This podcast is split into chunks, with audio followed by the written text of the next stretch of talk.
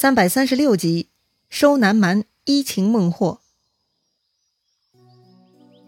上一回咱们说到，诸葛亮故意激将赵云和魏延，搞得他们另辟蹊径进攻三路洞主，倒成了神助攻了。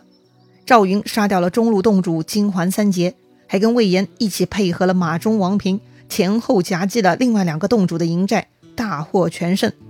唯一可惜的就是让另外两个洞主给逃跑了。不过诸葛亮说了，他已经抓到另外两个家伙了。哦，是真的吗？大家不敢相信啊！正说话间。张毅回来了，他捉到了董图纳。张毅也回来了，他带回了阿慧南。诶，这到底是怎么回事啊？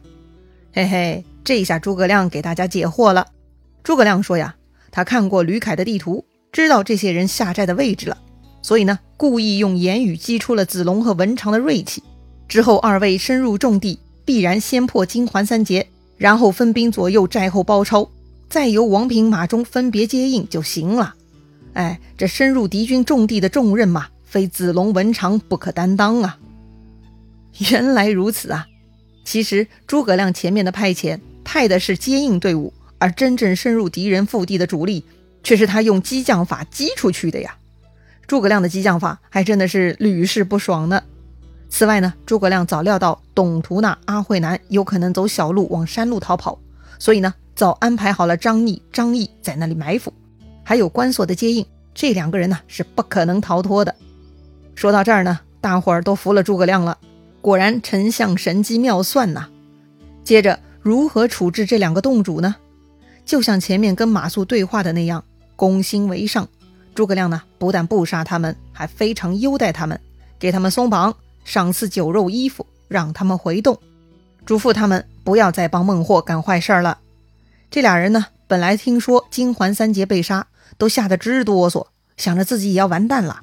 这会儿诸葛亮肯放走自己，他俩千恩万谢，感激涕零。获得了赦免之后呢，赶紧从小路逃了回去。他们走后，诸葛亮就对众人说了：“明天孟获必然亲自带兵厮杀过来，这回要擒住他。怎么擒住孟获呢？诸葛亮也想好了，于是他吩咐众将。”安排妥当之后，就坐等孟获了。果然，孟获听说三洞元帅一个死了，两个被活捉，部下之兵各自溃散，孟获是气坏了，这就亲自带上兵马出战了。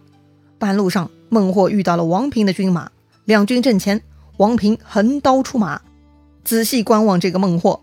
还别说哈，南蛮王气派还挺大的。只见门旗开处，数百个南蛮骑兵两边摆开。中间南蛮王孟获呢，骑在一匹高头大马上。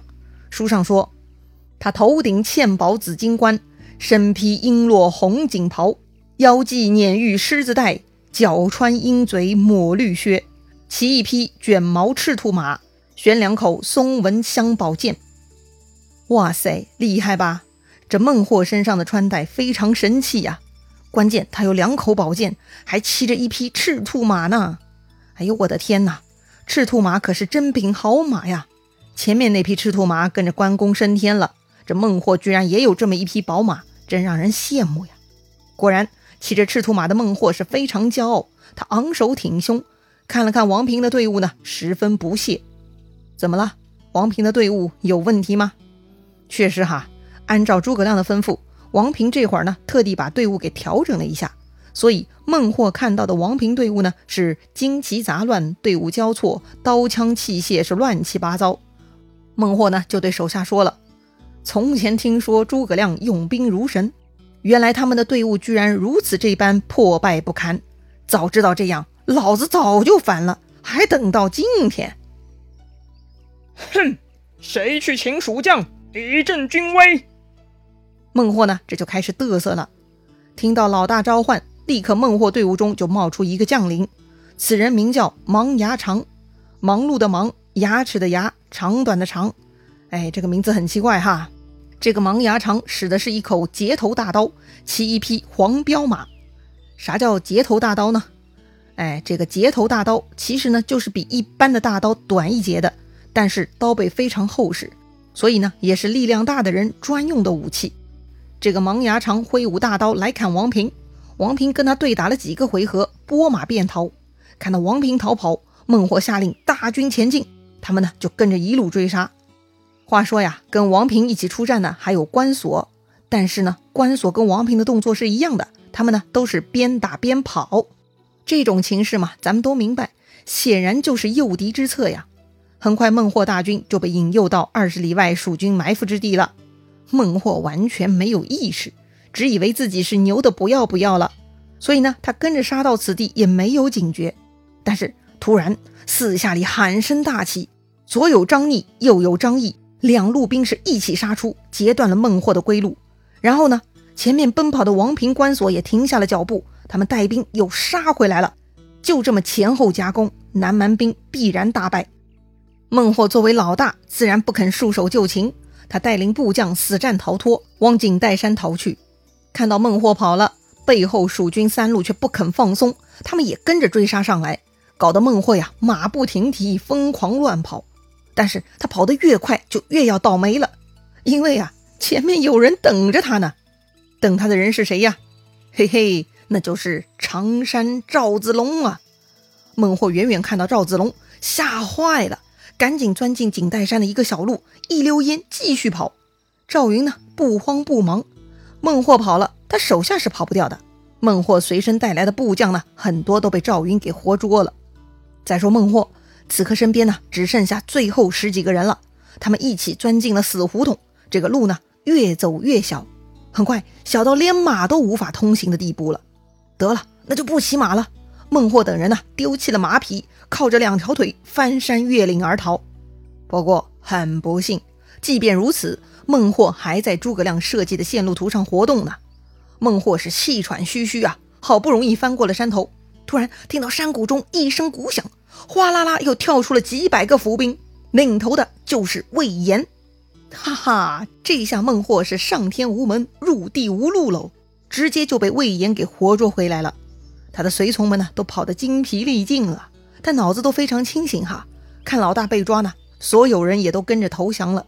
于是孟获呢，就被魏延带去见诸葛亮了。孟获被抓到了蜀军营寨，却发现营寨中的布置很奇怪，寨中杀牛宰羊，大摆宴席，也不知道是庆功宴呢还是啥的。另外，诸葛亮所在大帐十分威武雄壮，里头站着七排士兵。刀枪剑戟，寒光闪闪，亮如霜雪。另外呢，还有人手执御赐的黄金斧钺，曲柄伞盖，前后鱼宝鼓吹，左右排开御林军，那是十分严整。这到底是什么情况啊？要说啥是鱼宝鼓吹呢？鱼宝就是用鸟的羽毛装饰的仪仗，鼓吹呢就是乐队合奏。鱼宝鼓吹也就是皇帝出行的仪仗规格了。黄金斧钺、曲柄伞盖本来就是皇帝的象征，加上鱼宝鼓吹和御林军，那就是象征皇帝威严。诸葛亮不是皇帝，但他是皇帝的代表，来平定南方叛乱的。所以啊，这就是诸葛亮特意的安排，他就是要营造庄严郑重的气氛的。首先呢，压到诸葛亮面前的是南门小兵，密密麻麻，那是无数人呐。诸葛亮呢，让人给他们松绑，安抚他们说呀：“你们都是好百姓。”只是跟着孟获做错事儿了，想必你们家中父母兄弟妻儿都在等你们回家吧？这回你们吃了败仗，他们都要牵肠挂肚，眼中流血喽。这会儿呢，我把你们都放回去，以安你们家人之心。说完呢，诸葛亮还令人赏赐酒肉米粮给这些俘虏，让他们回去。那个年代呀，无论在哪儿当兵，目的呢，不就是为了吃口饭吗？谁还真的有啥破野心呢？政治上的事情跟这些平头百姓有啥关系吗？